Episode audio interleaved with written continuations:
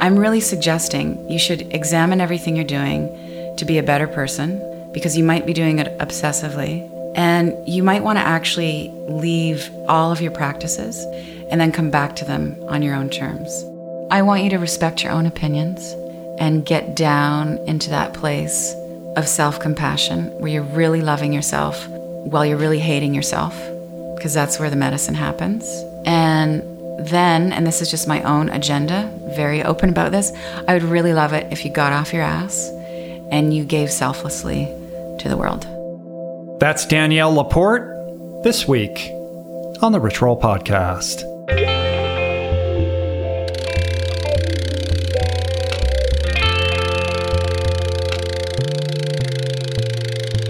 The Rich Roll Podcast. The whole self help world, the self help landscape can be really tricky to navigate. It's disorienting, it's fraught with landmines, and there's literally no end to the amount of time, energy, and money that you could possibly invest in your so called personal development. Everything from firewalks to ice baths, juice cleanses, intermittent fasting, from silent retreats to talk therapy, colonics, cryotherapy, Reiki, Tantra, on and on and on.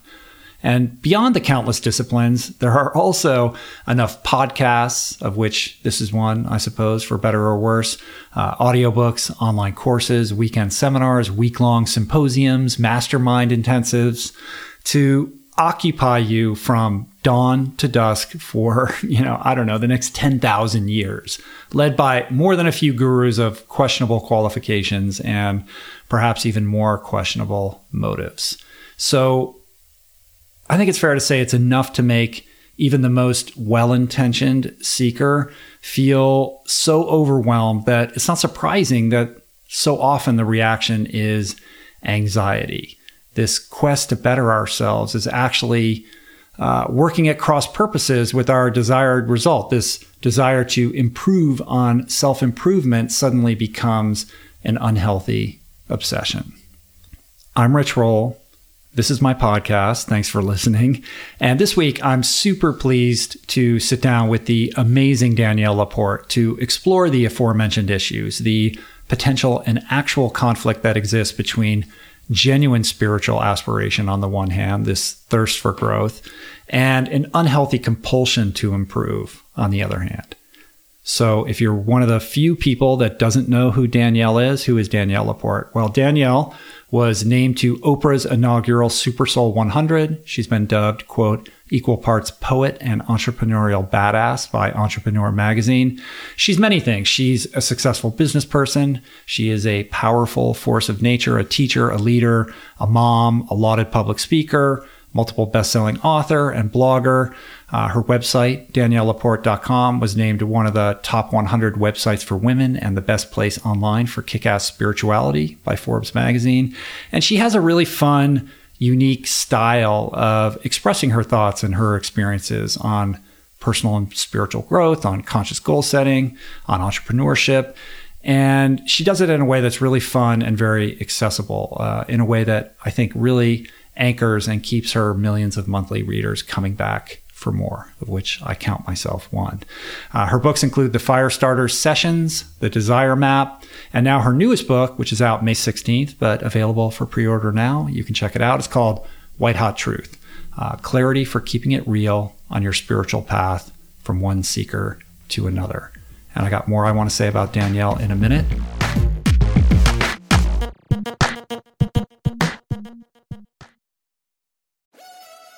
We're brought to you today by On. I am a total gearhead. I love researching the latest technology for the sports I enjoy. And I've learned that people often overlook apparel. But what you wear isn't just clothes, it is, without a doubt, technology. Technology that can make or break a performance. And I can tell you, after spending two full days meeting with the apparel wizards at On Labs in Zurich, that On is innovating in this space like no other with next gen premium fabrics and just this heightened level of sophistication and precision and testing and development and intentionality previously unheard of that puts them just miles beyond the competition. I've been rocking On's high performance running apparel, including the long tees, the weather jackets, even the climate jacket, all super lightweight, tailor fit, built to move, and just gorgeous to get you out and get it done in Fleetfoot comfort no matter the weather. I'm super proud to be a brand partner with this impressive team.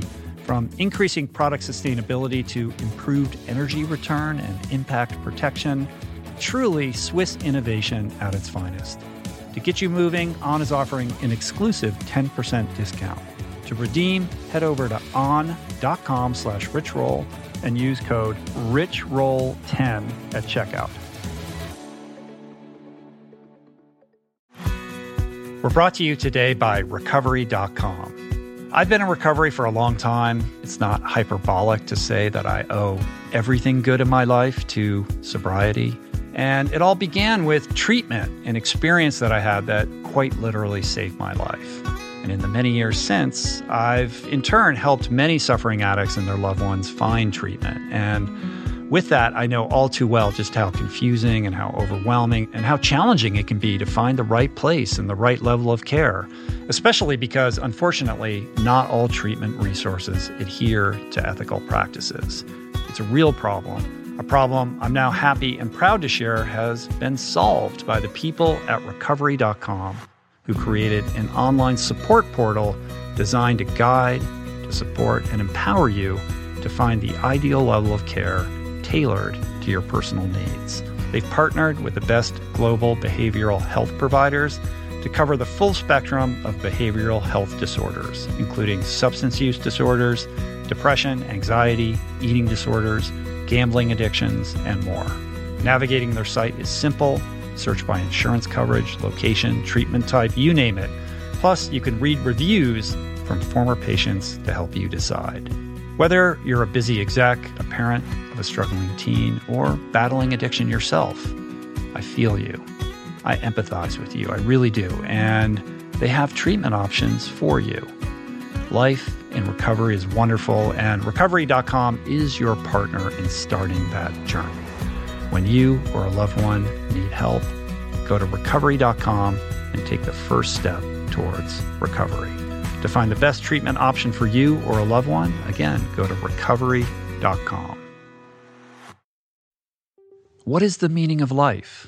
What happens when we die? What is our purpose here? If, like me, you ponder these delicious existential questions, I have got just the thing for you. It's called Soul Boom. It's a podcast hosted by everyone's favorite best friend and my friend, the deep thinking and deeply hilarious Rainn Wilson where he communes with intellectuals and entertainers, theologians and philosophers in intimate exchanges that tickle the mind, heart, and yes, the soul. Subscribe to Soul Boom on YouTube or wherever you get your podcasts and explore other groundbreaking series at voicingchange.media.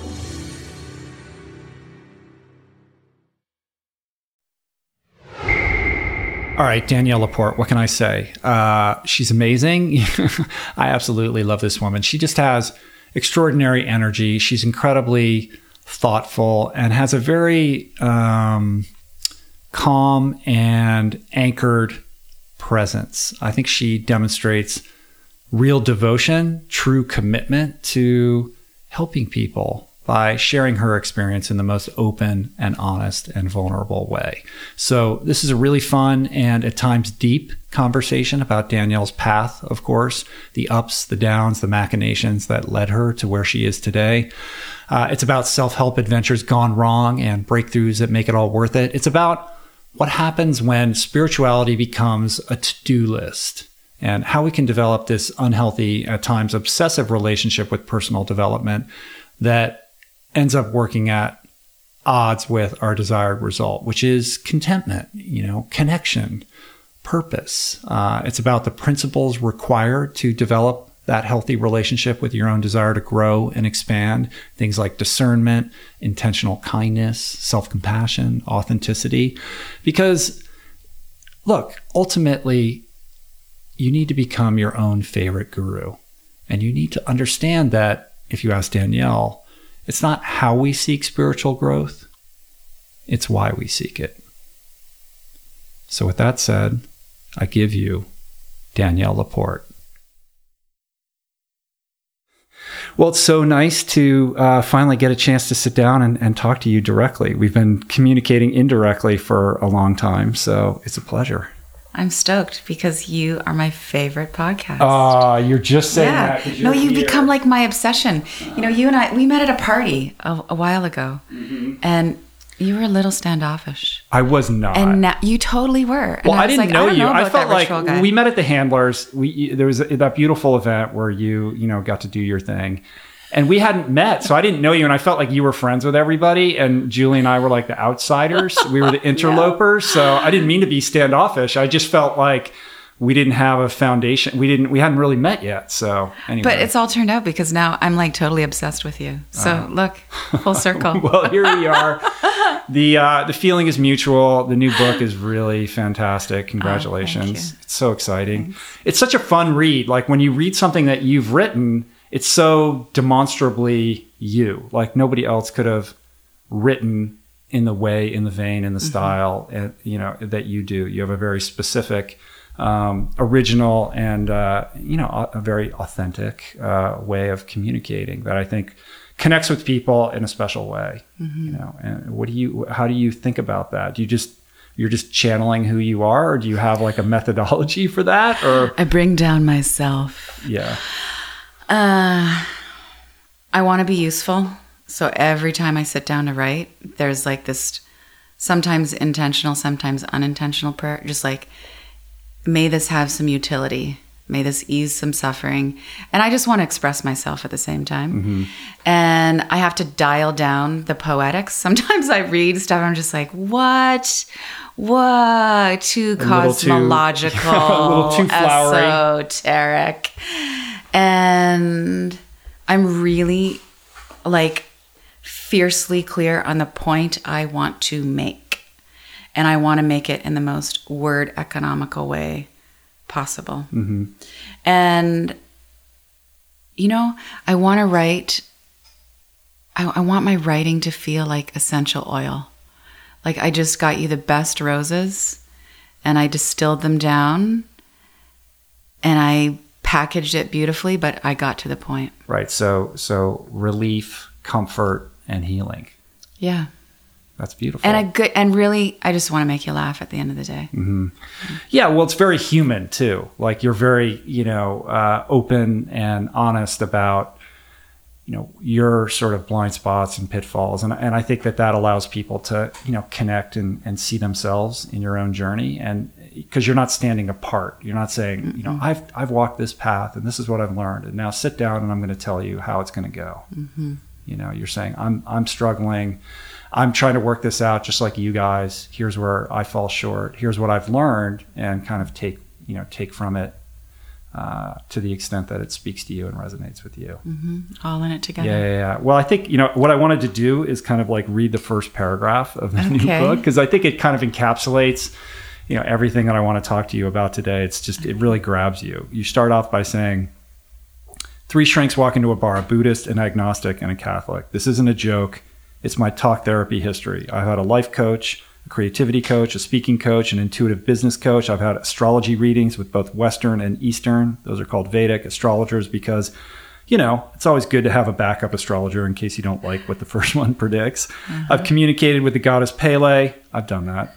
That was I bet you have. Yeah. You've been in Hawaii. Who I've talked with my spirit guides and the archangel uh, Metatron. I haven't spoken to that archangel. you need to get to know him. Uh, I've communed with my inner child, my future self, and the devas of my website. I've cleared dozens of past lives, dissolved some ancestral woes, and examined the finer print of my soul contracts. And it kind of goes on from there, you know. And, and, and basically, what you're saying is, you know, I've been blazing this, you know, path of self-help and and you know, self-expression and self-knowledge and expansion, you know, on the on the road to you know perhaps enlightenment or just getting a little bit better. And and everything that kind of follows and flows from the book is your experiences as a result of that. And i think that the the you know what's communicated in the pages um, so beautifully is that there is no one path. And actually there's a lot of um, you know dark alleyways that a lot of people run down that perhaps you have as well where you can get caught up and ultimately at the end of the day it's all great but you have to take responsibility for your own path and ultimately you know if there's a if there's a subtext that kind of runs through the whole thing it's you got to be your own guru mm-hmm. right mm-hmm. I think I should name the next book, or I should retitle this book, Perhaps Enlightenment. that was a uh-huh. good one. yeah, you are your own guru. Dark alleyways, for sure. And I want this. I mean, I mean there's like, there's really this prodigal through line in this where I'm really suggesting you should examine everything you're doing to be a better person because you might be doing it obsessively. And you might want to actually leave everything you're doing, leave all of your practices, and then come back to them on your own terms. Mm-hmm. And that's what I've done with it because I, you know, I don't want people to get the idea that this is about, you know, just like screw it all and be de- debaucherous, and you know, this is about like a self-centered way to go. It's it's not about a rogue spirituality. It's about a spirituality that works for you. Because I'm all for devotion, and I think you. I want to cheerlead people to be on the path, to be focused on evolving and seeking but you got to let a lot of stuff go mm-hmm. and mm-hmm. it gets down to resonance like what really works for you in your bones i think there's an epidemic of self-care impinging on self-care you know what i mean like yeah. like we can become so caught up in in learning and in, in being a sponge for all this amazing information that's now available to all of us through these amazing devices that we carry around in our pockets uh, but ultimately, it can create uh, not just a sense of um, like overwhelming disassociation because there's so much and it comes in so many varied voices that at times conflict, but also paralysis and then self judgment. Mm-hmm. You nailed it. Yeah, that's that's all of it. It's about your spirituality becoming a to do list I mean, I, when I had my slow grinding revelations around this, you know, the reckoning was looking at my day planner over the course of a month. And there was like, there was a shaman there. There's definitely a therapist on the roster. There was yoga, but not like I wanted to go to yoga because, like, for the joy of being on the mat, but like, must get to yoga to mm-hmm. improve. Uh-huh. Uh, there was a workshop to schedule, and then there's this just this general undercurrent of like, am I being awesome and evolved and pure-hearted and intentional with all these things I'm doing to go be more pure-hearted and intentional? It's a lot of money, and it's a lot of time, and it was actually, you know, I felt this tension between everything I need in my life to make. Like I'm a maker. I just want to create. I am running a business that I love being and fixing myself up. Uh-huh.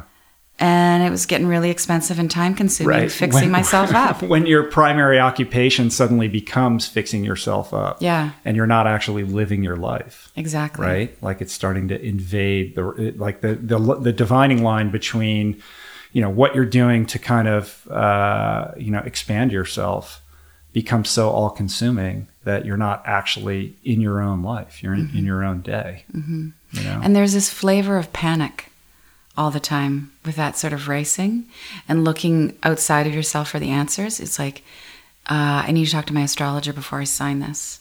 I better check in with my coach before I make this decision. Uh-huh. So there's always like, there's that like janky time gap of like, mm-hmm. I want to bust the move. I want to sign. I want to say yes. I want to make, but I need to get an appointment first. right. I can't, yeah, it becomes disempowering. Yeah, right, really because you become reliant on your your. Look, it's good to have a board of advisors and people that give you sound counsel, and to learn to, you know, find those people who you can trust. But at some point, you have to you have to you have to evolve into a place where you can trust your own instincts as well. Otherwise, you're you'll remain handicapped. Mm-hmm. And I think it's all about that. Everything we're doing is about getting to that place. And you're going to get there, and then there's going to be bigger questions and deeper valleys and greater challenges, and you're going to need some external help. But it is all about being self referencing. Mm-hmm. But at the same time, there is value in it, right? Yeah. So it's about striking that balance, I suppose. Yeah, I can't uh, do it alone. Right. But it's about discernment. Like, I now have a very short list of people I would consider the real deal and everybody else goes through a much more stringent um, observation process than they used to. I'm really interested in people who have suffered. I'm interested in people who aren't hiding their story of suffering. Um, I'm very interested in where people's money comes from. Mm-hmm. And I want to know that there's philanthropy involved in somebody's service. And I think there, you know, my recent learning is that spiritual teachers really come to you in the spirit of friendship. They're really, they're not trying to convert you. They do not need you to believe in them.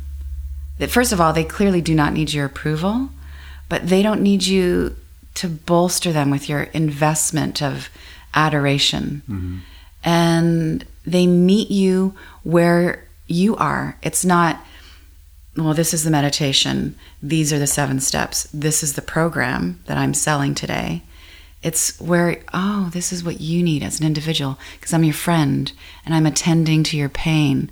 There's a different, different kind of presence with, with those who I think are the real deal. Mm-hmm. Yeah. So, who can can you say who the members of that council? Well, a mutual friend of ours, Guru Singh. Uh, well, he's the best. He's the best. Yeah. I mean, he is just he's got that diamond consciousness. There's a real sternness about him, but he's playful at the same time. Mm-hmm. Um, and my God, I mean, he has a story.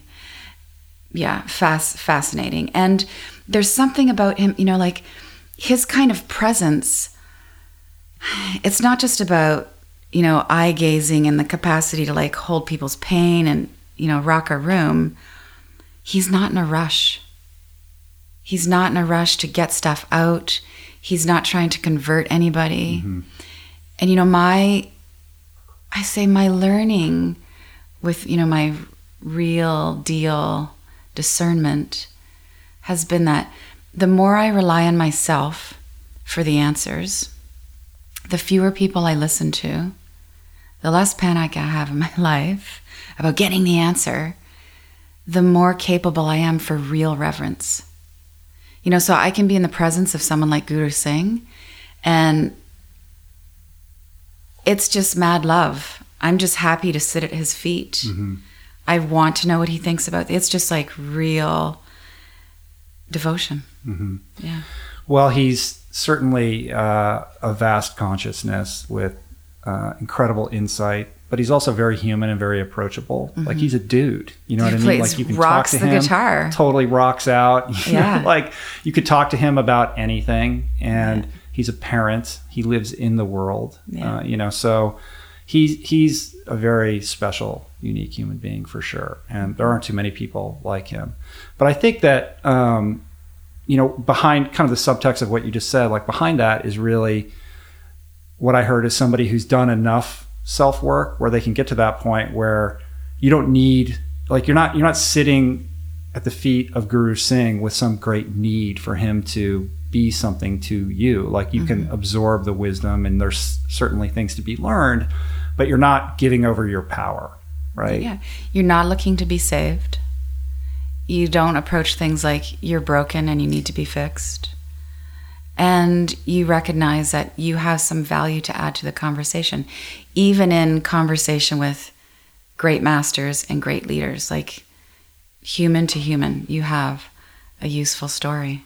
But did you think that you had to go through all of these machinations and, and be with all of these various people to, you know, get to where you're at? Or is there a yeah. is there a different way? Yeah, I mean the no. book addresses that of course. Listen, but. I had to waste thousands of dollars on really bad workshops that I wanted to like uh-huh. peel out of in my rental car in the middle of the night. And I don't know that I could have gotten here any other way. But it's a path I took. I think you have to be lost to get found. I think you need to be, if you're signing up to be a light worker and to be of service to the world, you will get betrayed. It is part of the initiation, it's unavoidable. I mean, the betrayal can be in a romantic relationship or with a boss, or you can go drop some peyote and have to face some demons in the desert. But like, you cannot, there are no shortcuts to initiation. Mm-hmm. You will have to walk through the fire. Yeah, and sometimes you know, sort of accepting the humanity of whoever is delivering the message and the betrayals that sometimes are packed into that, whether it's financial or um, mm-hmm. with trust or you know or sexual. Um, sometimes the message being delivered is still sound despite the flawed humanity of the person delivering the message. I've had that experience as well. Um, but I think, you know, behind it all, like our, you know, you are somebody who is, you're a seeker, mm-hmm. right? So, you know, what is that about? Like, were you just, did you just come out fully baked? Like Me so that? hungry. Or, yeah, like, what is it that's driving that thirst for self understanding or this actualization. Is, yeah, it came out this way. This is a lifetime for it. I mean, I'm sure many lifetimes for it, mm-hmm. but I I want to know. I'm driven to serve. Um,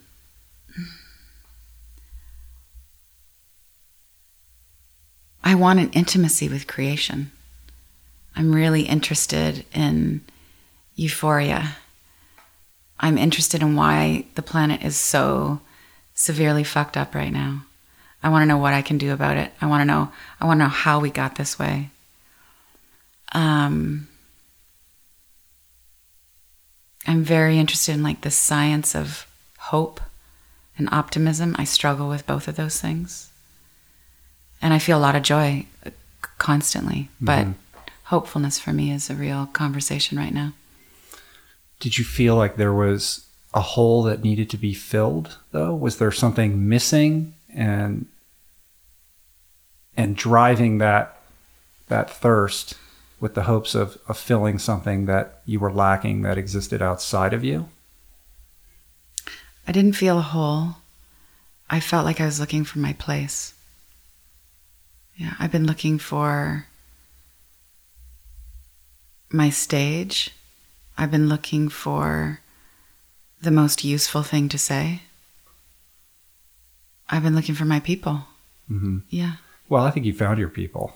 Yeah. I think you you know you've definitely found your groove and what you're doing. Yeah. You know you're you're you know you're this amazing you know leader of of women you know and a and a messenger like an envoy of female empowerment and feminism and self reliance that I think is much needed in this world. You know, something I talk about on the podcast all the time is when people say there aren't, you know, enough women that we're celebrating, enough strong women doing interesting things, and there's plenty of them. We just need to do a better job of shining a light on them. Agreed. And you've been able to create this, you know, this tribe. Like I sort of see you. I don't know if this is fair or not. Tell me if it isn't. But you know, with you, Marie Forleo, Gabby Bernstein, Kris Carr, like you're this power foursome of women who have kind of collaborated at times and each have developed their own tribe and probably in a Venn diagram it overlaps a fair amount. Mm-hmm. But, you know, together it's it's quite a, you know, triumphant, powerful demonstration and display of of female female empowerment. Mm-hmm. So how does that sit with you? Like, how do you feel That's about cool. that and think about that? Yeah, we've been, you know, as friends, we're sort of like the Charlie's Angels. Yeah, exactly. of the new age. Right. Yeah, yeah, and all really wired to serve, mm-hmm. and unapologetic about the success that's come with that, and not going to stop. Mm-hmm. Yeah, yeah, standing in your power. Yeah, rock on. Thank you. So let's let's backtrack it a little bit. You know, your your your backstory is is super interesting and, and unique, and certainly not linear. You know, you didn't you you made a decision to not go to college to university, mm-hmm. right? And at the time, was that a conscious decision of saying I'm this is not for me, like I'm opting out of this path, or did it just disinterest you? Like when you think back on it now, like how do you conceptualize that? I was going to go into fashion design. And even going into fashion design, I wanted to be really disruptive. I was like, I'm going to do these naked fashion shows and really make this statement, right? That wasn't going to work. And I was working on my portfolio and cutting patterns and sewing. And I would get these, what I consider to be like near migraines whenever I sewed. And I just walked out of my room one night and said to my mom, I'm done. I'm not, I'm not, this isn't it. And I was bartending on the side. Like I had no idea how it was going to work out. And I wouldn't say I was lost, but I wasn't, I wasn't on any particular track. Mm-hmm. And then But the decision to not go to college was fueled by this desire to be a fashion designer at the time, initially, or yeah, I thought I, you know, I needed that to work in that world. And I, it was clear this was not going to be the world for me. This was what I, I was feeling like way too surface. And my body was saying, do not pass go on this one. So that was it. I was not going to go to fashion design school. I will figure something out. I got to pay rent. I'll just keep waitressing and bartending. And then, you know, I got a job at the body shop in the days of Anita Roddick. And that, you know, these are the days when like social responsibility in in business was like a new thing. right. This is like pre Tom shoes. That's right. Pre Tom's and pre who's the toothpaste guy? uh, Doc- Tom's of Maine. Yeah, Tom's. The, fir- the original Tom. Right. And that was like so exciting. That was like Wild West of business, a triple bottom line. Right, but you start. Did you start out just in a retail store? Yeah, it was like then- cutting soap and pumping peppermint foot cream. And so, how did you hustle your way into like the corporate? I said, You need to give me a promotion. And I say, I am not signing that performance review. That manager is crazy. And you need to like bump me up. And it worked. I just really talked my way up and up. And then the body shop started something called the Department of Social Inventions. And I started raising money to go to Romania and just got involved in all of their really amazing cultural programs.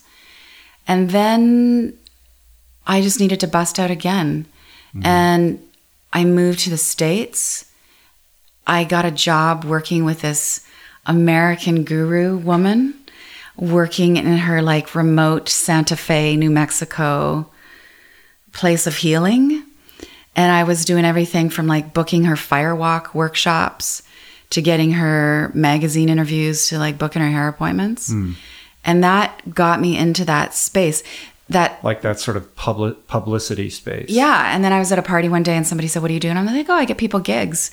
And I get them on the radio and they're like, You're a publicist. I was like, oh, I should go get a business card that says I'm a publicist. And that was the entry point. And then physicists came along and philosophers came along and economists came along, a lot of big names. And they're like, Aren't you the girl who promotes futurists? And I was like, I should put that on my business card. and then that led to a real job running this think tank in Washington D.C. with 21 futurists. So here I am, Canadian, very female, very not educated. I mean, when I first landed in DC, people were always asking me what my alma mater was. I did not even understand. I did not uh-huh. know what that term meant. I was Right. like, alma mater.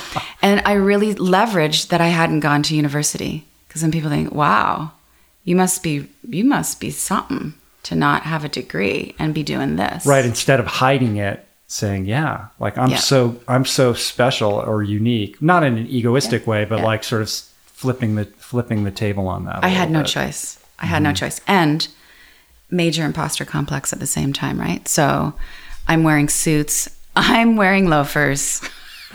working at a I mean, I grew up in DC. Like I had such a hard time imagining you working in a think tank in Right. Washington. That's just crazy. Navy blue. Uh-huh. Yeah. Yeah. Like I, I mean, I talk about it in the book. Tucking crystals into my bra to go to my first meeting at the White House to talk about Y2K. Uh-huh. And I had this white, Not exactly an inside the beltway move. no. Yeah. and I had this white, fantastic white suit on, and I had red bangs, and like I think I had a purple streak in my hair. And the head of this committee, you know, was a Clinton administration, leaned over afterwards and was like, "You're not from here, are you?"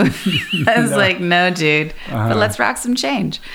Yeah, And so that was like uh, it was a nonprofit, right? So you're Yeah. hustling for money and writing white papers and Yeah. doing kind of what you do in that world. I mean, that's a pretty good gig. I mean, it would not be, uh, you know, it would not be surprising for you to say, "Oh my God, like I didn't even go to school." You know, I didn't go to college, and here I am. I've got this amazing job. Like, and just I'm going to stay here and build a career out of this. yeah, no way. Not. I was not. Listen, writing writing white papers on weapons of mass destruction. Um, thinking about the AIDS crisis in Africa, water wars. It felt of you know that had great gravitas. Like I understood the potential change we could affect if we got some of those scenarios into the hands of the right people. We could like change some behavior. And this is where the imposter complex came in. I was going home smoking a pack, pack of Marlboros. I wanted to read Rumi and mm-hmm. Rolling Stone magazine. I was actually not that interested in the future. I was more interested in edu- educating people on being present. It was not it was not for me. And then, you know, there were circumstances. So a lot of our funding came from the dot com boom that bombed. George W. Bush, number two, got in. I was just like, I'm going to flee this nation mm-hmm. and figure my shit out. And I went, ju- I mean, I just did, I did a Gauguin. I went from like left brain to right brain. And I just wanted to paint and I tried to get into art school. I got rejected. I still have the letter. Mm-hmm. And I wanted to work in a soup kitchen. I just wanted to be with people who like I could see their pain. And and then it became clear soon I, it was time for me to have a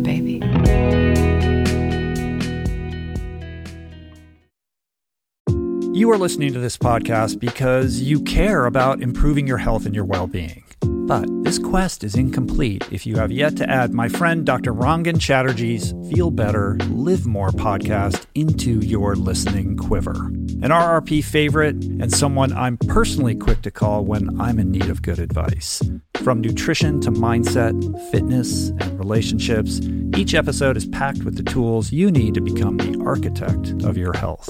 Subscribe to Feel Better, Live More, available wherever you get your podcasts, and explore other groundbreaking series at voicingchange.media. There are certain rare people who have a powerful voice and know how to use it. My friend Amanda de Cadenet is one such human. The podcast is called The Conversation because it is the conversation, a groundbreaking series of raw and honest exchanges on the issues that matter most mental health, sex, politics, ambition, gender roles, and more. Listen to The Conversation wherever you get your podcasts and explore other groundbreaking series at voicingchange.media.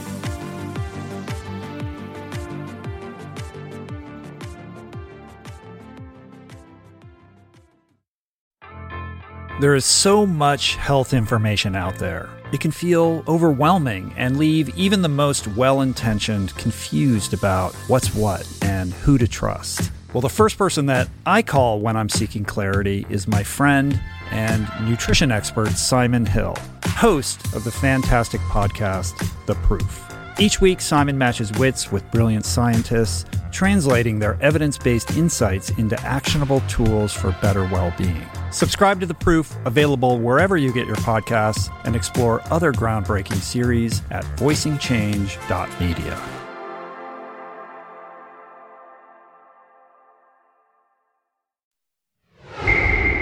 Did you have that awareness of this impulse to teach and you know be available to other people? Like was that part of the equation in taking that leap or did that come late did you just know i got to get out i well well it was a combo of i got to get out and i've been clear all along even though i hadn't mapped it this way.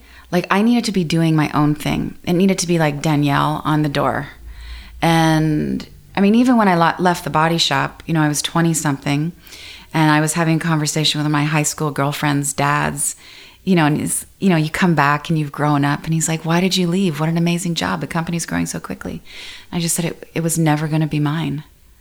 So, so this sense of being an entrepreneur, also. Oh, yes, yeah. in my veins. Yeah. Do not tell me what to do. I have to. I, I must be free. Um, very rit like risk erotic almost. Like I loved the idea of risking money, of risking reputation. I just wanted to blaze. Yeah. And no imposter complex with that. When you tried that suit on. Nope. No, take the loafers off. Yeah. Yeah. Goodbye loafers. Takes, it takes strength. Tattoos. You know, it takes strength. I think that, and I know you've talked about this, but I think that not going to college, not going to university makes that jump a little bit easier because you're not already in this box and on this habit trail where this is what you do and then you go from here to here and this is the expectation that we're placing on you and kind yeah. of intuiting that but not having that experience you're like i don't have to do this right but still i think it takes strength especially if you're saying i don't have a university degree like if i leave this am i going to be able to get another job again like mm-hmm. for me like when i try that on like i see this i have that you know that fear crops up mm-hmm. well stanford bakes it into you don't they yeah, it's its own, you know, it's its own highly privileged uh, cage, I suppose. Mm-hmm. You know, I think, and I, I think I stayed in in career paths much longer than I should have for that reason. You know, because I didn't feel that sense of, of, of freedom and fluidity. I think that you have been able to enjoy, but I think at the same time, it's important to point out that it takes a very strong person, nonetheless, whether you have that experience or not, to be able to jump around like that, to have that internal barometer or compass that's dictating like okay my next move is out of here. I don't know what's next. I'm going to you know have faith and jump into the abyss and trust that i'll be taken care of. Mm-hmm. like you had that sense right? I i've always had the sense i'd be taken care of. It didn't mean that you know look i lived on credit cards. Eventually i started a company with a friend. I got steve jobbed from my own company. I went and raised a bunch of money Oprah had called. I'd you know wrote so my first book proposal while you're like rifling through this like critical stage in your life. Like, all right, let's slow down. So you you start this you get a partner and you start this company. Is this when like the blog starts or is this still publicity like well this is i've graduated from publicizing other people so this is like i'm. I'm going to make my, my, own, stage i'm right. going to i got my hammer i'm going to build it a friend and i essentially start this consultancy that is about soulful personal branding. We create this this formula and this process around it. And it's really beautiful and it's deep and the phone is ringing off the hook and came out with a book. Oprah producers called. When you live in Vancouver and Oprah Winfrey calls you, mm-hmm. it's very easy to raise money. So we did that. And four dudes I think it's an important part of the story that they were all dudes, come to the table with really big checks and say, if you hire this tech wonder kid to run your company, we'll sign the check today. Mm-hmm. Give or take. I mean, I'm dramatizing a bit, but that's that was the scenario. And uh, we did the smart thing. Take the money. Take the money. And hire the guy to run your female centered, female audience focused company. And the idea was to consult one on one and also scale that into like oh we wanted to be bigger. that's right. things like that. We were going to be a lifestyle media company. You know this was in the days when it was all about your click through model and it was all going to be about ad driven articles and content content content. Mm-hmm. i always saw that i was going to be the content generator for that. And then we might start these you know in-home conversation groups around soulful style. And there was this whole kind of mary kay spirit self-help model to this. Mm-hmm. And because I was, it wasn't going to work for me just doing these one-off consulting sessions, and you know, it wasn't scalable. And within six months, I got canned by the CEO that I had hired. Only six months in. Uh huh. The lawyer who I had hired to paper all of the shareholder deals sent me a letter one day asking for, you know, I needed to hand in the computer. I it had come to their attention that the off the office chair was in my home, and ah, could oh, I return my fucking lawyer. chair? Yeah, and I mean, you know, the day you get canned from your own business, and you're, you know, I'm pulling out of the parking spot that has my name on the parking spot, but I have been let go. Rage, disillusion come home, mascara running down my face. My baby boy is like two and a half. I say to my then husband, Can you get the baby out of the house? He says, Okay. He knows something's not right. And then, you know, I just totally lost it. Mm-hmm. I've the company's gone. I've been constructively dismissed, and someone better get a lawyer involved, you know. A best thing that ever happened to me. Of course. Yeah. Right. Why is it always, always, the punchline? These, these, you know, crazy, terrible things that happen. with time and perspective become mm-hmm. the best things. Yeah, because we're in, you know, it has to happen that way because we're just in so much denial. And I was betraying myself so severely. Like every body cue was there. My breathing was changing when I went into the office, upset stomach when I signed contracts. I mean, there was a day where the new CEO came in and said, you know, you have to give over signing authority because there can only be so many people on the account. And I was like, let me get this straight. It's my name in the URL, and I'm gonna, huh. A lot of money on the table. A lot of people really wanted us to succeed. So I betrayed me mm-hmm. and I gave over signing authority. I mean, just the metaphor of that is so right, awesomely but who, pathetic. But but who would do different? Here you are. You're finally an entrepreneur. You have your own thing. I mean, the universe had to knock hard because otherwise yeah. you would have stayed there because you're you know on paper this is like what you're manifesting on some level this dream that is an expression of your own idea. Yeah. I'm so glad we didn't get on Oprah. I would have been on that. That would have created this rocket ship of success. I would might still be riding, and I wouldn't have been my full self. I'm so I'm grateful for the betrayal, and you know, there's some refining in that gratitude, like the over spiritualization of bad things that happen to you is to say, I'm so grateful to everyone involved. I'm so grateful that happened. No, listen, there was some nasty shit that went down in that. There was some very poor behavior that karma will take care of that. I don't have to worry about that. I, I am not grateful for being ousted. I'm not being I'm not grateful for some of the particulars of that. However, I am very grateful about my capacity to transform and transmute that situation.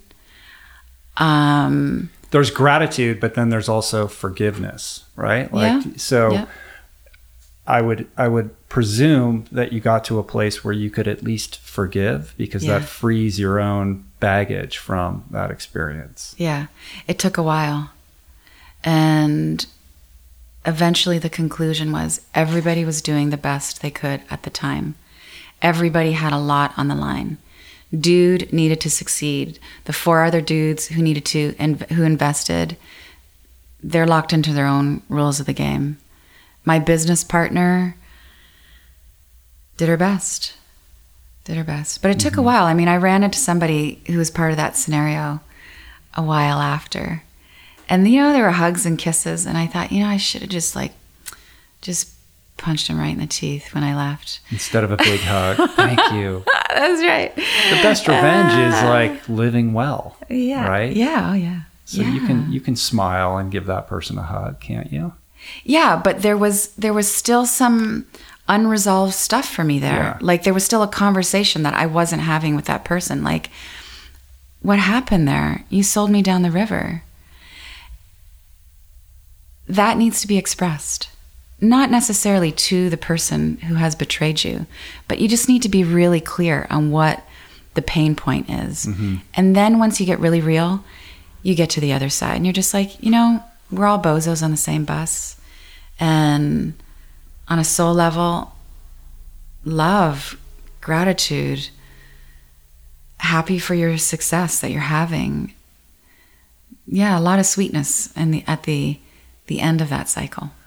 I think it takes a, a cognizance of the fact that you know I think there's there's this sense in the spiritual seeking new age community to just delve into the everything is rainbows and unicorns and it's all light and the secret and all of that right without an appreciation and understanding an embrace of the fact that there is plenty of dark out there and to deny it is not going to be the best path forward for you. In other words, to be able to understand, look, this guy's not a good, he, he didn't, you know, maybe he's not a terrible human being. He did not behave appropriately, and that's not okay. Mm-hmm. And to understand that and be able to acknowledge that and not just, you know, to be dismissive, I think, and say, oh, well, he did the best he could, or, or, uh, you know, it's not so bad because everything's fine now, I think creates like a percolation of perhaps resentment that will mm-hmm. come to haunt you later. And you know, this dynamic is really important, specifically in the spiritual community. So, like business, it's easier to parse out. You know, like it's you can digest that, but when someone has been immoral in a spiritual setting, whoa, much more trickier to discern. It can be much more wounding. I mean, you've let someone into your psyche, into your practice, and this is really what I'm on about is discernment mm-hmm. in that space. Right. You yeah. talk about something that we talk about on the pod, Julie and I talked about extensively on the podcast, the difference between discernment and judgment. Mm-hmm. So how do you think about that mm. dichotomy or mm. how do you split hairs with that? Mm. Judgment is nasty, it's cranky, it's very narrow-minded. Um, it's like it's like the worst side of small town consciousness. And I think it's rooted in fear.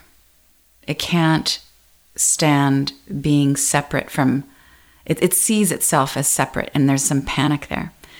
Discernment wants to do what's best for everybody. Discernment wants to see clearly because you know, it just wants to be in the light. It wants to make progress. It want it's evolution doesn't happen without discernment. And discernment often creates disruption and disharmony. It can stir up a lot of anger and rage. I mean, you need that kind of anger to fight for justice, to fight against injustice. And so it gets a bad rap when that new age lecture is so much about harmony and oneness all the time. But sometimes you have to stand apart to stand for everybody. Like, you know, with the political climate and where things are right now, I think it's time to take sides. The divine irony is that I want to be on this on the side that includes everybody. Like there's there's space, but I've got to be clear about what I consider personally to be mm-hmm. immoral and moral, ethical and unethical, dark and light. And for so long, you know, I just went along in this bubble that, you know, at because at everybody's core, they are love and we're all made of the stuff of stars. It's okay. Yeah, no, not okay. There are some bad mothers with some really nasty agendas who are acting like light workers, who are getting paid and hustling because they supposedly have your most enlightened interests at heart. Mm-hmm. And it's just not the case. Yeah. Yeah. So you're speaking both to the political environment as well as the spiritual environment. Yeah. Right. And yeah. the practitioners that we find there. I think that it's tricky with politics you know, I'm sure you've been counseled to refrain from speaking your mind in that arena for fear of um, dividing your audience that you've worked so hard to build that in many ways transcends politics. So the conversation or the decision tree becomes about what is, you know, what is, um, what is appropriate, you know, mm-hmm. in this in this period of time. Like, who do you want to be, and what is your truth, mm-hmm. and what are the the limitations or the parameters upon which you speak about things that you feel are important irrespective of how that's going to land mm-hmm. right like and that brings up it brings it back to discernment versus judgment mm-hmm. like without judgment but with discernment what is my responsibility as somebody who's you know carrying a certain frequency and has a certain tribe of people that are that is following along and and hanging on your every word mm. like how do you you know how do you you know how do you think about that and practice that. Mm-hmm. Well, no one would dare counsel me to refrain anymore. no one's trying to cross uh-huh. that bridge. Uh, you have to do everything you do with intentional kindness. Everything. And, you know, when Trump got in and the hashtag was about resistance in its various forms, you know, I have to speak the language of hashtags. I'm in this business. I got on that bandwagon for a very quick period, short period of time. And it didn't feel right. And it was a good little, ooh, I had to make this mid course correction about the stand I'm going to take. And for me, it's more about, you know, it's, it's not about resistance, it's about creativity. And it's about const, it's about constantly promoting the values of love and kindness and discernment. And I rarely speak about anybody personally anymore. Uh, the few times I've done that, it felt gross. So I just have my own inner gross meter. Mm-hmm. and if it feels like, ew, I don't go there. I try and keep things as clean, but as fiercely opinionated as possible. Mm-hmm.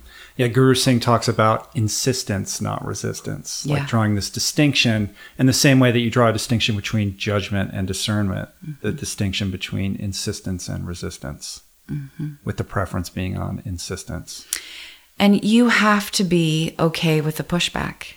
Like, this is not for the weak skinned, right? But a great life is not for the weak skinned standing up, verbalizing your belief, whether it's like at your kitchen table or your boardroom or with your 10 Facebook followers or your, you know, your, your 50,000, whatever it is. You, you got to be expanding all the time with your mm-hmm. opinions. And in the, the kind of self help world, uh, you touched on this a little bit. You know, we're in this age where suddenly we have so much information available to us, mm-hmm. and there's a lot of people that are uh, that are trying to get you into their email sales funnel and send you their free ebook with the hopes that you're going to then buy their online program. And a lot of people, I think, that are there's a lot of great people doing that, and there's a lot of pretenders to the throne and and people that probably shouldn't be doing that, right? So when you when you look at that and you think about your audience of people and the exercise of, of discernment like how does somebody who's listening to this you know approach that world? Maybe they have a need like they really are struggling with their relationship or with their profession or whatever and they, they want they want that good information that could be transformative. Like how do you approach finding the appropriate you know well suited messenger for that? Mm-hmm. i think the fewer messengers the better. I think it's it, i think you look for one message, one teaching that you really resonate with, you see consistency across the board with somebody's brand. They're upfront about their story. And you go deep into that and see if it works for you. And then you move to the next thing if that doesn't work for you. One path. Like, I remember meeting with the Dalai Lama. Let me just casually throw that out. Yeah, so one time, nice name drop there. The Dalai Lama and I, but it was in a specific, an actual conversation I was honored to be able to have with him. And he just said, you know, your religion doesn't matter. Just go into whatever you choose. And that's a hard lesson when you're panicked and you want the answers and you've just been fired or you're in the middle of a divorce or you're trying to get healthy. Like you will grab from any shelf that you can, one opinion at a time. Go deep, move on. Mm-hmm. Yeah, one of the things that that Julie always says is, you know, I trust you to find your way. Like mm. empower the person on the receiving end to say, you already know. It's already inside of you. Mm-hmm. There are many paths to extracting that. And there's work that has to be done, and that might be very, very difficult work that you have, you know, heavy lifting that you're going to have to do mm-hmm. with yourself. But you already have the answer. Yeah, and the teacher doesn't know what somebody's path is this, you know, their story may be about getting off track for decades. It may be, you know, a lifetime of loss to get what they need to get. You just you just don't know the makeup of somebody's spirit. You need to let them walk in their own way and be there. Just just be there. Go along for the ride. Mm-hmm. So uh, you get fired from your company. Yeah. and like how do you pick up the pieces and move forward from that? Very quickly. Uh, within a week, I had, you know, the skeleton of my new site. I needed money. I had to, my credit cards were racked. Mm-hmm. I had co signed a bunch of business loans to the company personally outside of the incorporation. So Did the company just crater after you were gone, or yeah, what happened to it? It took them a few months, but you can't be like so and so and Danielle and not have the mm-hmm. Danielle. And then, right. then there's like karma. So, yeah. Uh, and I thought, well, I may have just been canned, but I can help people start their own businesses and learn how to rock it online. I'll do these one on one sessions. Let's call them I'll call them fire starter sessions. And it was just a little blog post. I had 60 subscribers when I started, mostly friends. I got a major hand smack for trying to steal my old emails from my own old company. I actually had to surreptitiously go get my Twitter handle from Twitter. These are the days where like Twitter actually had mm-hmm. customer service. And I did these one on one sessions. They were $300 an hour. Within six months, it was $1,000 a session and I had a six month waiting list. And I would, I went on the road. I would go wherever anybody would have me. I would pay for my own flight, my own hotel room. And if you could get 20 chicks in a living room for like a hundred bucks a pop, I was just going to talk at you and I would run through business ideas. I would just mm-hmm. like pour. I was exhausted after these sessions. I was like, okay, you know, who's your ideal customer? We just went through everything. And I did 16 cities in a year.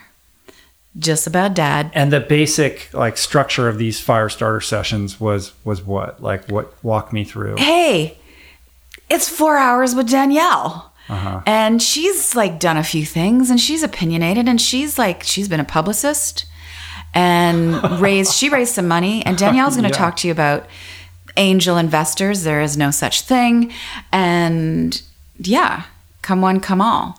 And so geeks were showing up and people who wanted to launch an app and wedding photographers and chefs and authors. A lot of people were showing up for publishing advice. And I ran them through what became known as the burning questions. Why do you want to make what you want to make? Yeah. And after that trek, that haul, uh, I had a book called The Fire Starter Sessions.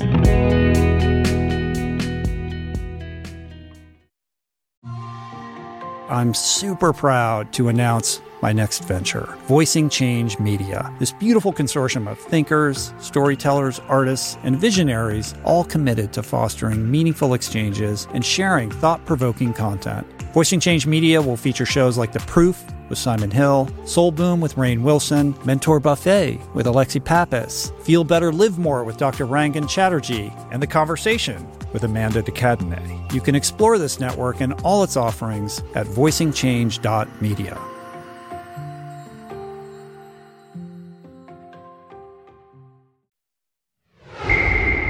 Right, so super grassroots. And through that process of doing that time and time again in city after city, I would imagine certain principles and ideas start to congeal that form the Yeah. backbone of that book. And I realized we're living in the midst of a tragedy that nobody was giving themselves permission to even want what they wanted, let alone go after it. What do you think that's about? Oh my God, we are we are bred to please, and I think from the time we're born, um, we are talked out of our feelings. It's like our brain is messed with in that most basic level from infancy. You're not tired. You don't be sad. Don't be ang- Don't be angry. I mean that messaging. Th- those are lies This is really confusing our wiring. But wait, I am sad. But wait. And then, And then you go to school, right, right? And then that's a whole other thing. it's a whole different hijacks, you know, your whole operating system. Mm-hmm. How do you think about that with respect to being a parent? Mm. How old is your son now? he just turned 13. Uh huh. Yeah, he's magic. It's cool. Our daughter's 13. It's so, you know, this this age for me is, you know, you always want to be with your kids. I mean, for the most part, you know, that dedication is there. But now is pedal to the metal time because I'm just like, oh my God, in like three, four years, he could be backpacking Europe. He's like a really independent kid. Like he could really, I can't even really talk about it. It's the onset of adulthood. It's happening right now, Danielle. Yeah. You got to prepare. So I just like. But how does he like? How does he navigate school, and how do you parent him through the pitfalls of of you know that that that hijack? Yeah. Uh, he is regularly preached at in the kitchen. I am unabashed about brainwashing him to think in a holistic way, to question everything. So, you know, this started in nursery school. You know, teacher said we should not talk to strangers. That's crap. Uh, somebody talked to me about heaven and hell. That's crap. Let me tell you how it works. Draw within the lines. Draw within line. Um, you know, we look at fashion magazines and like, come on over here. I want to show you something. These are not real breasts. Nobody has legs like this. She could not stand up if this were, you know. Um, there's lots of conversations in our house about pornography. It's just information, information, inform. It's the, it's it's the only way to combat Uh, the lies that we swim in all the mm-hmm. time. Is just I got to get there before the lies do, and I have to shatter them when they show up in his life. And yet at the same time, you bid him adieu every morning as he goes to school and is getting, you know, a different kind of information that you're Yeah. not in control of. Yeah. Yeah. Well, I don't have the time to, or the disposition to homeschool. So, you know, I got to take the risk. Yeah. Yeah. And that's life. And so what And kind of kid is he? Like what is he into and how do you kind of support that? He's super creative. He is introverted, but very kind. Like he is, he's an introverted leader. I'm super down with that. Uh, he really cares about what he looks right looks like right now. Super stylish. I think that's an expression of his creativity. So I'm really supporting that. And he's a deep river, but he only shares his opinions in really, I think, tasteful private ways. He's not like pushing it on anybody. Um, yeah, he's a sensitive guy. Sensitive guy. And uh, I just lost my train of thought. Um, what was I going to say? Well, I'll tell you one really important thing about my way of being with him. I don't even think of it so much as parenting. Like I'm in a relationship with this person. uh-huh. Is that I don't have this mindset where I'm preparing him for the future. This this whole way of like building character, I think is creating a lot of falsity for kids. It's like it's it's it's pushing us to force our children to do things that they don't want to do a lot of the time because it builds character for something that may or may not happen in the future. Give me an example of that. Got to learn how to play team sports. Cuz you know, you're going to be on a team someday. Right. Well, you know, maybe not. Maybe he's just going to be an independent art. Yeah. Yes, society is its own team. This is not what lights him up. My job is to help him become a master at what he is good at, to like know himself. And I don't think that comes through sucking it up. Uh-huh. And I remember what I was going to ask you, which is, uh, is he able to hear you, or is it like, come on, mom, like enough with that, right? Like every kid on some level, Yeah. you know, pushes back. Yeah, there's lots of eye rolling. There's lots of stuff. He just thinks this is weird. Like enough, really, with the oils, the essential oil, the this, that, and now you know. Doesn't matter what you tell your kids; they're going to roll their eyes. It's part of them differentiating and becoming individuals. So I'm just going to show up with my. I'm going to wave my freak flag with my kid, and he's going to absorb what works for him. And if he if he wants to bolt and become ultra conservative, Like go be an investment banker at Goldman Yeah. Sachs or something.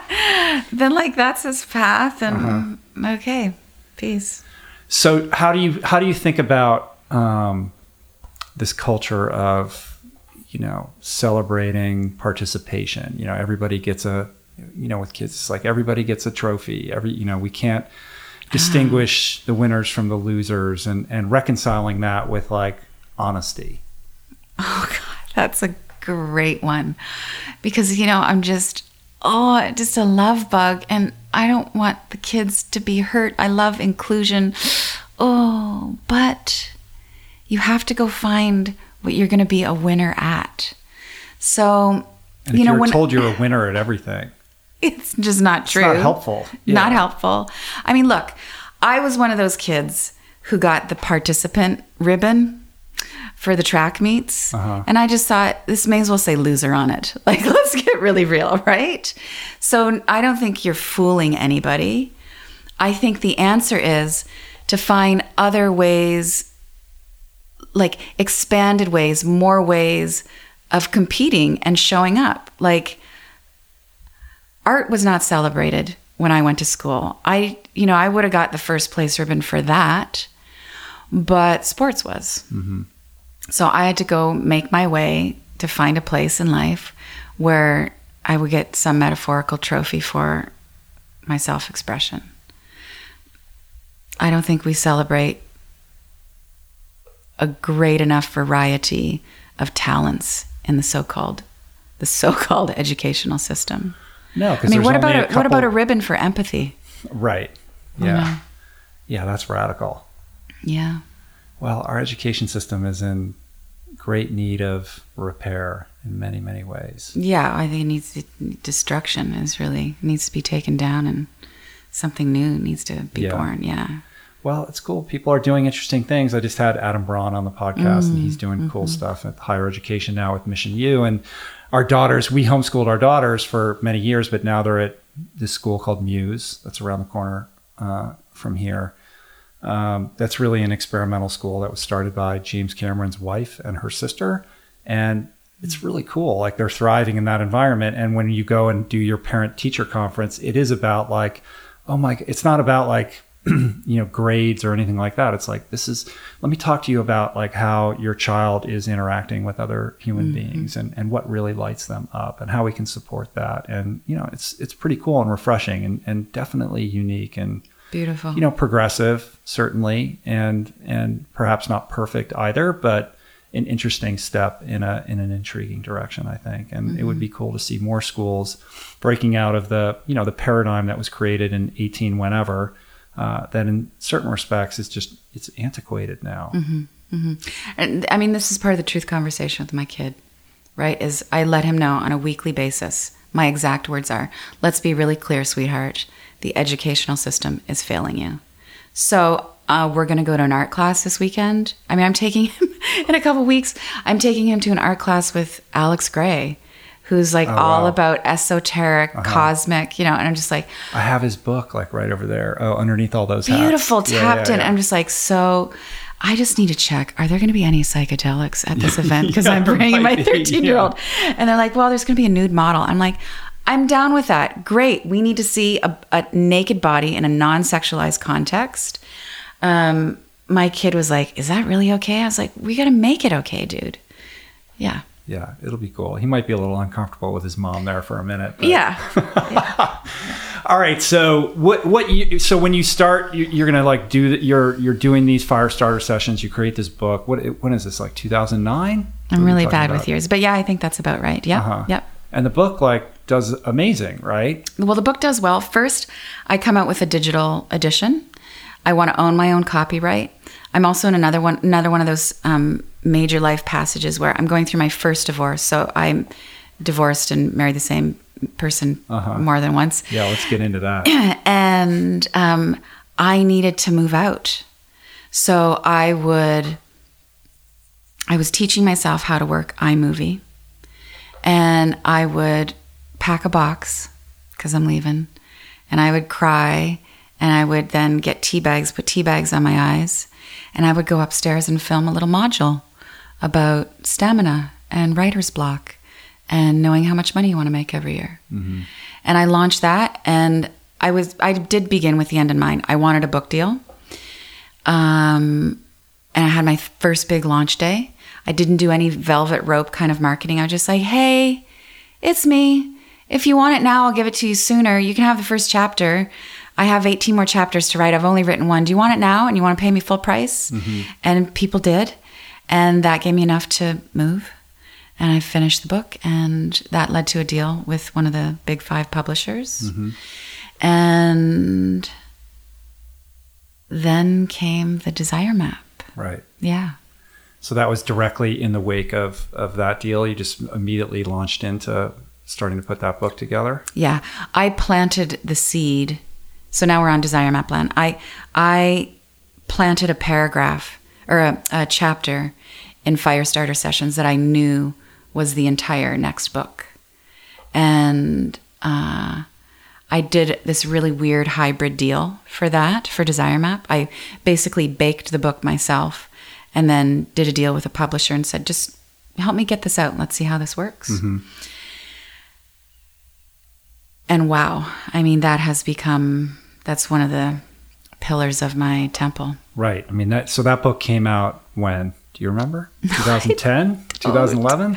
It's somewhere in the copyright page. Right. All right. Well, it doesn't matter. It's just right? how I'm wired. It Came out. It was huge. Yeah. It changed lives, and it was. Inter- I think you know, it was an interesting time. Like when you really established yourself as this online presence. It was like around. I think it was around like 2007, 2008, around that time where where blogging was emerging as like this this big thing, right? Yeah. And there was definitely like a land grab of outspoken, um, interesting voices who were, you know, putting their imprimatur on the digital landscape. You were certainly one of them. It seems like it's different now. Like if you like blogging doesn't feel like what it was like then. Mm-hmm. Do you sense that? Like I feel like if you were going to start a blog now, it would be a whole different journey. Well, I think a lot of us burned out. Like in those days, it was all about you were going to blog daily. And we all realized it wasn't sustainable because, hello, lifestyle. I mean, the only who can blog daily? Seth Godin, but he's a unicorn, and I, I don't know how he Mm-hmm. yeah, does it. he's still doing it. Has yeah, he he's ever still missed a doing day? it. I don't think so. Yeah. and still is cooking his vegan meals and yeah, yeah. So he's uh, like on another stratosphere. Uh, so and we writing realized, books like every other week too. yeah, like highly prolific. For us humans, realized you can't do that and make product at the same time and be a good partner and do speaking gigs. And we're also, we had to learn what language in terms of media we, we were going to speak. It's like, you know, long this, you know, not long after that, you know, after everybody, after everybody learned how to work WordPress, then it was everybody had to vlog. Mm-hmm. And I was like, you know, that's not my language. I'm doing a lot of video stuff now, but I actually feel really lame just sitting there doing videos in my own space. It's not my, I want to write. So, and for people who weren't comfortable writing, vlogging was their thing. Um, where were we going with that? How would it be Yeah, how the landscape, uh, the digital landscape has changed and evolved. You Yeah. know what I mean? Like I think to become a blogger today and and and be a breakout in that that sphere, I think would be very difficult. I think it is um, because I think there's a lot of things that have changed, and one of the biggest things is that is that the landscape has been disintermediated. So it's less about driving traffic to your own site, and it's more about meeting people where they already are. That's right. Yeah. And and that's a huge difference, right? Because it was all about like trying to get as many people to come to your website, and Yeah. that seems to be less important now. Yeah, it used to be like blasphemous to cross pollinate. You would never mm-hmm. post your your blog post on Facebook as well because you were driving for the clicks on your homepage. And now you're exactly right. It's all like every platform you can hit someone, every multimedia language you can talk in. Right. So if you're blogging, you're putting it on your site, but you're also putting it on Facebook, and you're posting it on Medium, and you're like you're going all Mm-hmm. over the to, just to find where people already are. And that's manageable, and you can do that without losing your mind because micro content is really working for a lot of people. So I can just put 30 seconds up on Instagram that are really that's really meaningful for people, and I can put my full five minutes on Facebook. Um, I think you know the shadowy side that's coming up with where we're at is I think there's some forced authenticity right? Yeah, like I'm was- going to get really real and I'm going to get really raw and I'm going to drop as many fucking f bombs as I fucking can, you know, just to like create that edginess and that sound bell. And yuck. Yeah, I had written down on my notes here to ask you what you think about when you hear the word authenticity. Yeah. Overused, underrated. Look, everybody's being authentic at all at all times. Really. They're doing their best. They're they're posing because they're trying to make some money, feed their kids, get ahead, get approval from the father who never said they love them. Like we're all doing even if we are obviously an imposter, we are being authentically fake. I mean, and I'm not just splitting words about that. So I think there is a fad where transparency has become a gimmick. Mm-hmm. And it's really unfortunate because what's happening for the person who is using that to get attention is it's actually really damaging in the end. They're getting further away from their their their true self, their authentic self. You can't help but feel disconnected if you're doing that. And you're going to share a lot of things that you regret sharing. Some things that are really sacred that you should have let bake and really turn into a lesson. Some things are private until they turn into the teachable moment. Mm-hmm. Yeah, I think in order for authenticity to connect with another individual, there has to be some maturity and introspection about what that actually is. Like, what is it that you're communicating, and like, what is the why behind it? Yeah, what's your intention? Why why so raw? Mm-hmm. That's really what that's the question to ask a, and a crazy people. story or shock value isn't necessarily authentic, especially if it's if the why behind it is to is to just get attention. You know what I mean? Like mm-hmm. that seems inauthentic to me, mm-hmm. right? You know what's really authentic is your reason for serving people. That's what I'm most interested in. Like, if you're not of service, if you don't have a triple bottom line, I'm just not attracted to it. And it's okay, go do your thing. It's not even this broad stroke judgment. It's just like, I'm really interested in people who want to be helpful. And from that place, if you can really talk about that why, then it becomes really magnetic. I think that's the secret sauce. Mm-hmm. So, what is your why? My why? It has everything to do with light for me. I mean, light is my. Uh, it's my word, it's my practice, it's my elixir, and all things. It's about illumination. I want to. I want to be self-expressed because I feel I feel full. It's a turn on. I feel good. I feel joy. And I want to help people get to their own truth. Like it's really about liberation. Please, can just one thing I say help you put down a shackle? Can you just be a little more a little more of yourself today because I told you how I used to fake it? That's all. Mm-hmm. Yeah, I mean, when I get on stage, my prayer is very simple help me shine so I can help other people shine. Just be you without fear. What I like about that is that it's rooted in emotion and feeling as opposed to like a concrete, you know, quote unquote goal. Like you could have said, you know, my wanna help a why million is people. yeah, I'm going to impact a million people or I'm going to, you know, achieve this benchmark Mm-hmm. or what have you. And so it reminded me of something you talk about all the time, which is the sort of pitfalls of setting goals and, and focusing more on like the feelings that you aspire to inhabit in your day to day. And look, it's not it's not for me to say who I impact. I I it's immeasurable. Um it may, you know people come up to me and say really lovely positive supportive things and i used to deflect it a bit and that was my own self-worth stuff of like oh hey whatever that's cool you got something and just go i didn't want to take it in. Now i really you know i take it in and i feel the sweetness of that and the real you know that's like an intimate moment when someone thanks you for giving them an idea that helped them.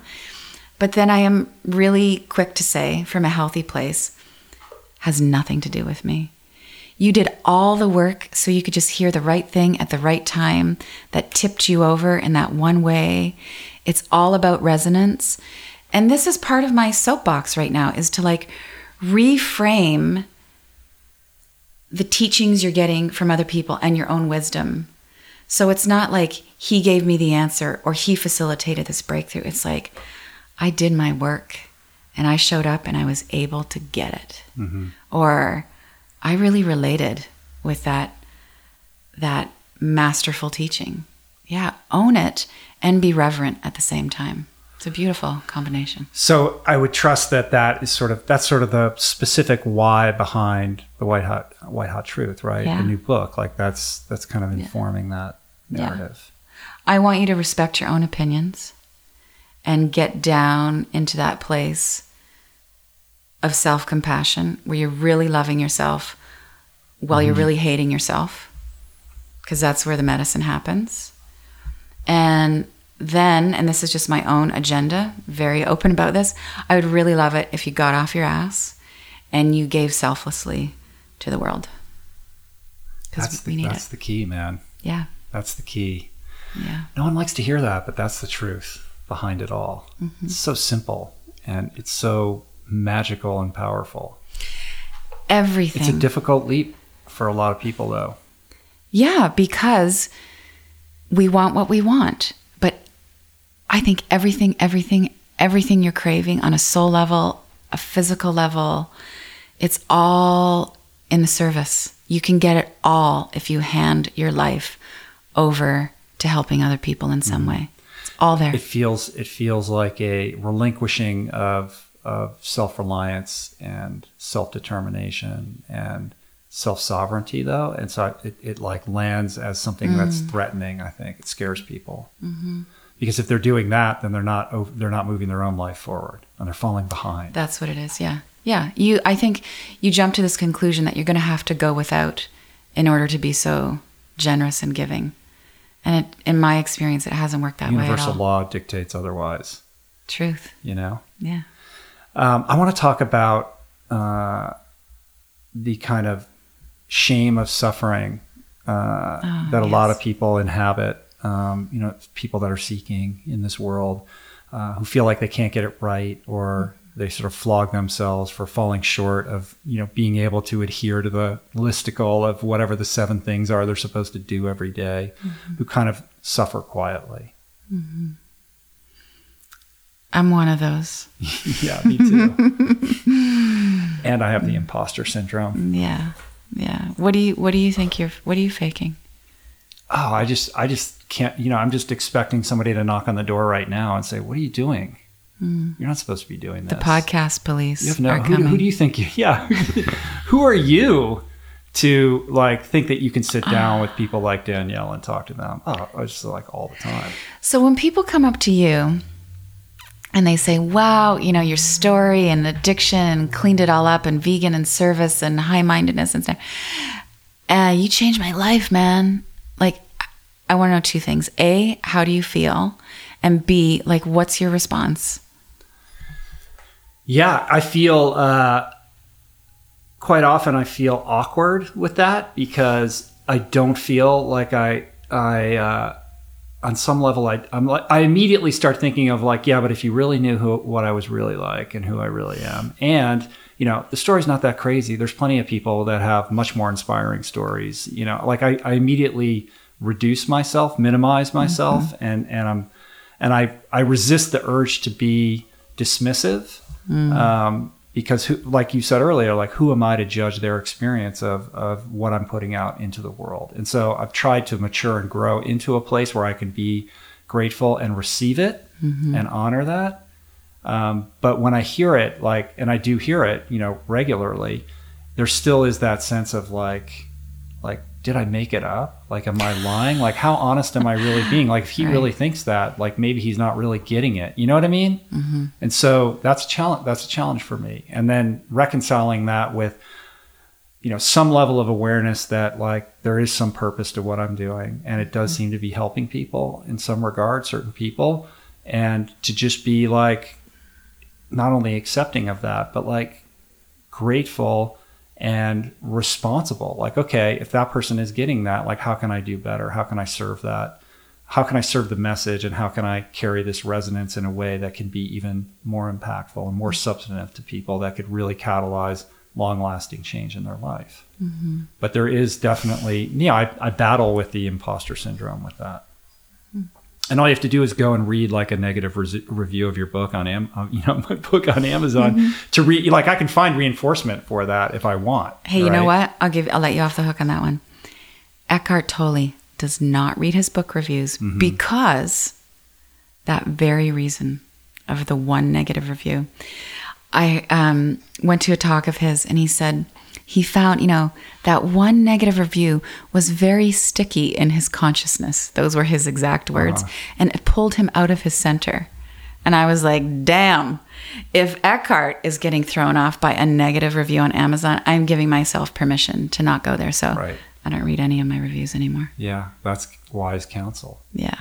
Wise counsel. So what was I asking you? Um, Totally forgot because you. I flipped- turned it Don't think I don't know that you flipped it on me. Like I indulged you, but let's get back on track here. oh, we were talking, we were going to talk about suffering. Right. and yeah, the shame around suffering. So if you're on the path, this is what happens. You know, you get sick and you just think, have I not been dealing with my family of origin stuff? is that have I do I need to meditate more? Do I need to clean up my diet? Like it's this instant self-recrimination for not being holistic enough. And my my remedy for that has been to leave a lot of room for mystery. Like, I could be sick for 10 different reasons, and it doesn't mean that I've been this holistic loser. Mm-hmm. Just like give it some space, we'll figure out why. Or it's karmic payback. It's karmic payback, yeah. Somehow it's your fault. And at the same time, someone can say to me, you know, they can take the this, you know, the really logic linear approach and say, "Well, you got sick because you've been on a lot of airplanes." And I'm like, "No, dude, actually that's not how it works for me. Like there's something going on in my system psychologically, spiritually, biologically that left me vulnerable to get sick on those airplanes, and I got to figure out what it what it is. But there's some shame in that. Mm-hmm. Yeah. And that's where the self compassion has to come in. I had a really, really powerful experience recently. I was in Australia doing a, a tour, and I've been really open about the fact that almost before every speaking gig, I get sick. I actually just did my first gig a couple weeks ago without getting sick, and it was like this major victory. And so Australia was no exception to that. And you know, I'm the day before a big gig. I, you know, I'm so happy it's sold out. Um, I've got a sinus infection. I'm in bed, and with me and a respiratory, you know, predisposition, that's going to turn into some bronchial thing, pneumonia. I'm going to die. I'm not going to make it home from Australia, right? And instead, this is usually what happens with me is while I am praying and meditating and contemplating and asking for like universal support to get well, I'm also, I kind of sneak in this wish that I'll never get sick again. Like I've got to end this habit. I have to end this pattern. I've got to knock off this routine of getting sick. And I realized I was really leaking all of this energy that I could have put towards just compassion and wellness and curing myself in that moment and not trying to fix the future. Uh huh. Future tripping. This was a huge revelation for me. And it got me to like this other layer of compassion that I hadn't considered before and courage of like, I'm just going to fix me now. And acceptance. This is where you're at right now. this now. is where I'm at now. And if I get sick again, it's not because I've messed up. I'll deal with it then. And it's just like, I, f- I felt like I just got, you know, 4x energy back to deal with what was really happening. Do you get nervous when you go on stage? No, No. no, That's your home, huh? it's my home. Yeah. Yeah. How often do you? How often are you doing speaking stuff? Well, a lot, a lot now because it's you know it's book it's book gig time. time. Uh, I took a year off, and that was a really valuable thing because I was really starting to resent getting fed stale muffins when I got off stage. I was like, really, this is all you got for me? And I just like, okay, Danielle, you need a break. And something has shifted in me where even though I've always felt at home on stage, there was some obligation to it, like it was part of the hustle. And now there's this new kind of service and hunger, like, give me the mic. I have something to say. And and I'm so much more loving mm-hmm. about it. Yeah. I want to get back to this idea of the why, the why behind it all. You know, the why behind your seeking and the why behind what motivates people and the why behind the goals that people share with you, right? Like, so for me, somebody will come up to me and say, you know, I, I'm training for my first marathon or my first Ironman or, you know, I'm going vegan or whatever it is. It doesn't matter, but it's usually like a goal that's kind of in the vein of the things that I have experience with. And followed by, you know, what are, you know, what are some tips that you can share with me or can you help me, you know, cross that threshold?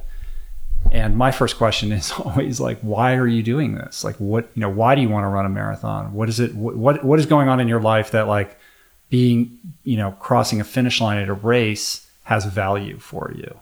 Mm-hmm. And a lot of times that's met with like a kind of like a thud, like, you know, that's it's a shocking question. Yeah, because I think in my experience, and because I've been in this place myself, uh, most people, again, myself included, are very disconnected from themselves, from what's making their heart beat. Like mm-hmm. they don't have a healthy relationship with their impulses and their instincts and what drives them, uh, let alone you know a rudimentary understanding of how that wiring works.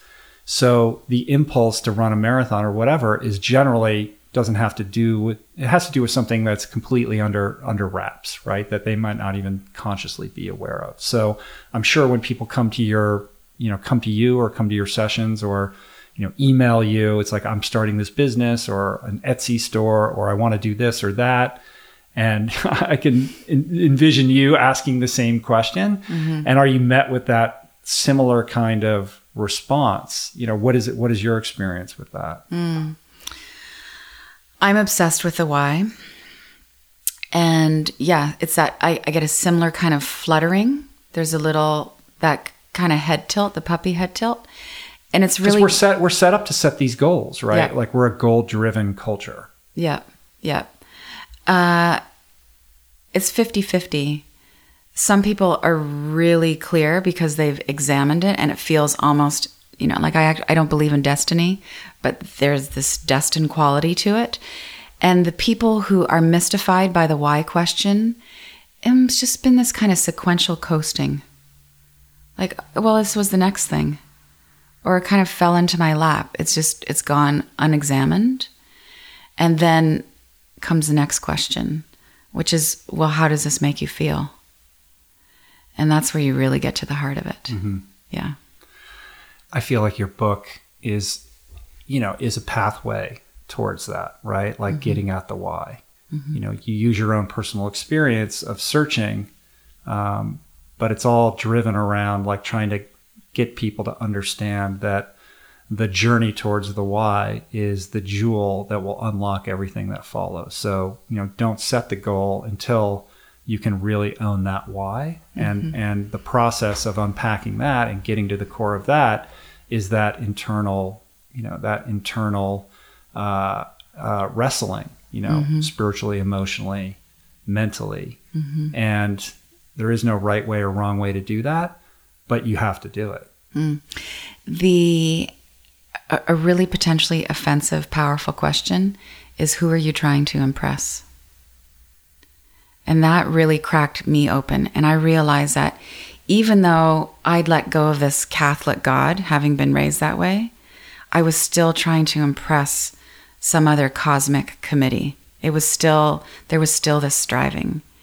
And if you can drill down, I mean, this is like more of a therapeutic thing. I don't want to bring people through this process, but as an individual, everybody listening, if you can like just bring your dream up in front of you and lay that who do you want to impress question on it, you might be really surprised. Mm-hmm. like, hopefully, ideally, you're really trying to impress yourself. Um, hopefully, ideally, maybe you're not but even unlikely. trying to impress yourself. Yeah, Highly like, unlikely. like developing an appreciation of of what is impulsing your behavior yeah. and, and how much of that is rooted in externalities. Yes. Yes, that's a very ritual, brilliant way to put it. it? Well, yeah. So how do we how do we move from from that towards trying to serve our own best interests for mm. ourselves to, mm. you know, be that quote unquote, you know, authentic version of ourselves. Mm. How do we do that, Danielle? Well, let me tell you, ritual there's seven easy steps. Yeah. in um, your micro blog you're going to share this right well i'll just tweet about it later and uh-huh. we'll just we'll just crush it right now hashtag enlightened uh, i think you're going to be motivated by two things pain or pleasure. That's it. Pick one. So, do you want to just be, do you want to be done with heavy, constricted, restricted, oppressed, not at home, cranky, agitated, empty, lonely, not enough intimacy, unmet? That's cool. That will motivate a lot of change. That will have you look within for sure. So, know where the wound is. Or do you want to be inspired? I mean, motivation is externally presented to you, mm-hmm. inspiration is internal. Do you want to be inspired by the dream and the desire for the opposite of all those things? For wholeness and connection and flourishing and joy and ease. I think everybody just wants ease, you know? We Pick what's want gonna it. drive you. We want it, but there's a vast uh, crevasse between the want and the action. Yeah, well, I don't have a lot of patience for the crevasse. Yeah. Yeah, and how bad do you want it? This is where the tough love of esoterics comes in. Like, because if you don't want it bad enough, no, no chick at a in a podcast in Malibu is going to be able to help. Jesus could come down from the heavens mm-hmm. and give you the tweet on a silver platter. He could take you to the clinic and you still are not going to make the changes. So it really does get down to desire, and your desire will be driven by pain or pleasure. There's really no conversation. Right, because what gets thrown out, well, that's great. Yeah, I get it, but you know, you don't understand my problems, you know, and all, all the reasons why I can't do that. And that's when I leave the conversation. Like it's not as you know, as someone who's on a soapbox, I am very clear. I'm not here to convert anybody. I don't even want need to compel you. Just if you resonate, great. I feel useful. That's super. If you want to stay where you're at, that's your path. I respect that. You may need an intervention. You may need another 10 years of of really being in the negative shit. But I don't want to argue with you mm-hmm. about why you want to justify your stuckness. What I can do as a loving, compassionate person is say, I believe you can do it. I believe it's your birthright to be fulfilled. I am, I'll tell you, I am hooked on potential. That's just, that's me personally speaking. I can see it. I can see you're sexy. I can, I just heard some brilliance in that question. It's there. So I see you. I acknowledge you. Up to you now, dude. I think that's a good place to wrap it up. That was beautifully put, man. I love it, Danielle.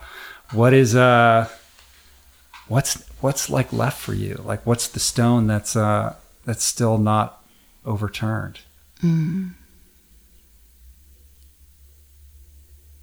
It's deeply personal. Mm. Yeah. No one's listening. Come on. On the next podcast we do together, right? Yeah, maybe. Cool. Well, the book is fantastic. White Hot Truth. Everybody check it out. Out March 15th. I mean May May. May 15th. May 16th. May 16th. Tuesday, yeah. May 16th. That's super exciting. It's uh it's super fun to read. I mean, it's just fun, you know, like you can just rip through it and there's just so many jewels and pearls in there that I think are going to really help a lot of people. So, I hope so. I applaud you for writing it and I think it, it it's it's a book that ha- it's it says so much that hasn't been said yet. Most importantly, in a in a canon of self-help books Mm. That often seem like retreads of old ideas, it's it's very fresh. And In so- some ways, it's the anti self help self help book. right it's like enough with this already Yeah. a little bit right and uh, it, it- you know it is it is beautifully articulated in your very trademark uh, danielle style Mm-hmm. Right aesthetics are important that's something you talk about as well right yeah, Helvetica forever. Mhm. Yeah. yeah I, I mean, the reason you why- stuck with that font I did. And the reason why I went, you know, rogue with this in terms of publishing and doing it myself was because I wanted my damn gold foil. No publisher would ever give me gold foil. And so I just, I'll do it myself. uh-huh Yeah. Is this the first? Well, aside from the very first book that then went to a major publisher, so this is the first like kind of big book that you're doing on your own. Yeah. That's exciting. Yeah. That's I mean, it is, wow. It is like lion amount of work to do Uh-huh. this. Um, but I'm setting myself up to publish other people's stuff. Oh, I mean, that's really the next evolution. Oh, that's great. Yeah, I want to broadcast. I want to broadcast the real deals that are out there. Mm-hmm. Yeah. Any last pearls of wisdom for the listener out there who hmm. perhaps is feeling a little bit stuck and is done with all of those excuses and reasons why not and is looking for a little activation? Weren't you listening? yeah, we said it all, right? you said it all. I think we're good, right? We are so good. And How you know you what? feel? I just want to say publicly, because no one's listening, Rich, you are really being of service to the world. And the content you're putting out there is like golden substance. And yeah, just really deep honor for what I you're doing. I appreciate that. Thanks a lot. It Yeah. means it means a lot to me. Um, you know, I just I don't take it for granted at all. There's a lot of podcasts out there. There's a lot of demands on people's you know content enjoyment, and uh, that uh, that's very nice of you to say. So Mm-hmm. thank you. All right, the white hot truth, Danielle Laporte. How do you feel? Oh, Good? Uh, grateful. So grateful. Right, Let good. up. Thank Cool. you.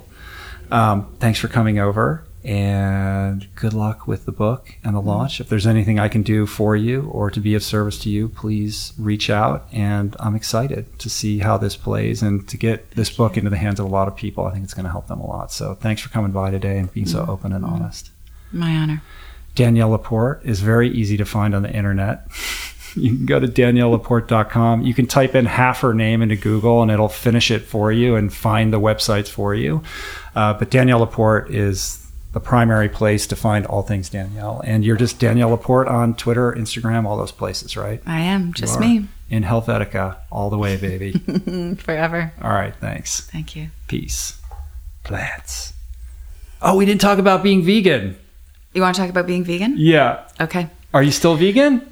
We communicated a little about I've that. I know you were taking a stab at it. We had a false stop here. Vegetarian. You're vegetarian. Vegetarian. I thought. All right. yeah. The the interview you did with Melanie Brown. Uh-huh. Is that her name? Melanie, Melanie Joy. Joy. Melanie Dr. Joy. Melanie Joy. Uh-huh. That is like some revolutionary stuff. Yeah. Yeah. Um, I could no longer justify eating animals. Uh huh. I got tired of apologizing to the chicken every time I ate the chicken. Yeah, it's, it's too much cognitive dissonance. Yeah. You come into that understanding and it and it and it means something to you. I think. Yeah, it Right. was not loving. Well, that's cool. That's great. Yeah. Let me know if I can help you out with that. Okay. All right. We'll talk about that more next time. Okay, I'm All right. All right. Thanks, Danielle. All right. Well, we did it. I found that delightful. I hope you did too. Please check out Danielle's new book, White Hot Truth. Track her down on Instagram or Twitter at Danielle Laporte. Visit her website, daniellelaporte.com. Give her a follow, give her a shout out. Let her know how much you appreciated hearing from her on the podcast. I know I did, uh, and I'm sure she'll be back. Hopefully, she'll be back. If you would like to support this show and my work, you can do it in a number of ways. You can share the show with your friends and on social media. That's awesome. You can leave a review on iTunes. Doubly awesome. Please subscribe on iTunes or wherever you listen to your podcast content. That's amazing. Uh, and also, every time you go to Amazon, if you click through the Amazon banner ad on my site, richroll.com, or you type in richroll.com forward slash Amazon, it will take you to Amazon. Buy whatever you're going to buy. Doesn't cost you anything extra. Amazon kicks us commissions on those purchases. I don't know what you buy. I have no information about any of that, but that really does help support uh, my work, and I appreciate everybody who has made a habit of that. You can just bookmark it on your browser also, so you don't have to visit my site every time or remember anything about what I just said.